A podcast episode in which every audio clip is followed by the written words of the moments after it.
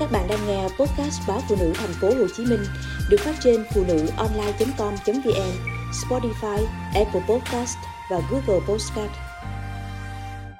Có bồ, tự dưng hết muốn ly hôn.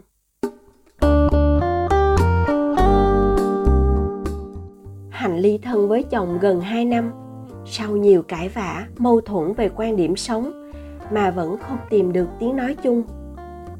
Vợ chồng Hạnh thống nhất mạnh ai nấy sống trong căn nhà chung của hai người.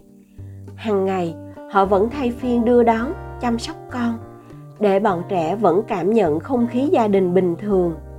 Trong thời gian, họ chưa đi đến quyết định, ai đi đường nấy.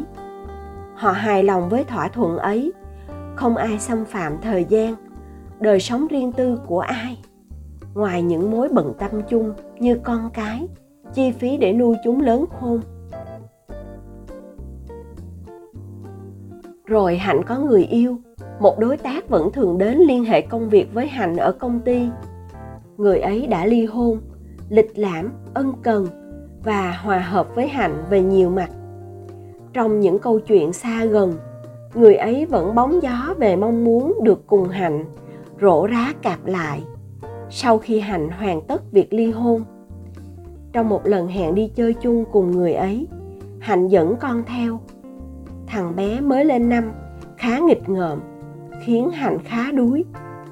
Nhưng điều làm Hạnh nghĩ ngợi hơn cả là thái độ khó chịu của người ấy đối với thằng bé. Chẳng phải gì ghê gớm, nhưng câu người ấy nói lúc chia tay đã khiến Hạnh thay đổi quyết định. Anh không thích con nít, lần sau mình đừng đem con theo nữa, được không em? Hạnh chợt nhận ra dường như chưa ai thương con mình và chăm sóc thằng bé tốt hơn chồng mình.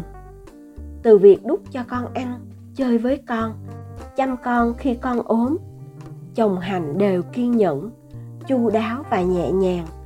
Thậm chí cách anh thương con đôi lúc còn khiến Hạnh ganh tị, vì anh chưa từng chăm sóc Hạnh được như thế. Nghĩ đến việc lấy một người hắt hủi, phân biệt đối xử với con mình, chưa kể tình yêu của người ấy chưa đủ lớn để yêu thương con riêng của mình, Hạnh thấy sợ. Hạnh quyết định ngừng qua lại với người ấy. Và kể từ đó, Hạnh cũng dịu dàng với chồng hơn. Trong thâm tâm, cô cảm thấy mình không còn ý định ly hôn nữa. Thành, cậu bạn tôi thì khác. Thành say Nga, một trong những bóng hồng cùng cơ quan như điếu đổ. Đó cũng là lý do khiến vợ Thành đòi ly hôn, vì không chịu được thói trăng hoa của chồng. Trái với vẻ giản dị mực thước và mềm mỏng của vợ Thành, Nga nóng bỏng, quyết liệt và mạnh mẽ. Cô ý thức được lợi thế của một cô gái trẻ đẹp, sớm có địa vị.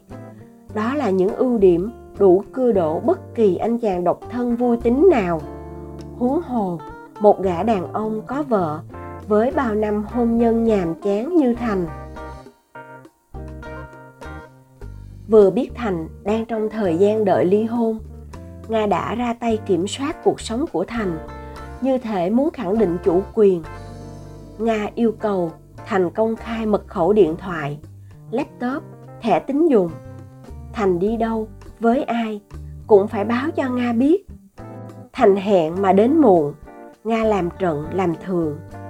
Lễ Tết mà không thấy Thành quà cáp hay đưa đi chơi, Nga giận dỗi, xỏ xiên.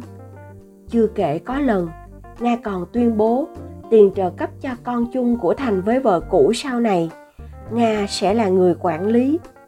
Nga còn đành hanh ra điều kiện, nhà Thành có dịp hội họp gì, có vợ con Thành tham gia thì sẽ không có mặt Nga. Mỏi mệt với tính tình quá quắt của Nga, Thành quyết định dừng cuộc chơi. Anh thấy ân hận vì chưa ai đối xử với anh tốt và giỏi chịu đựng như vợ mình.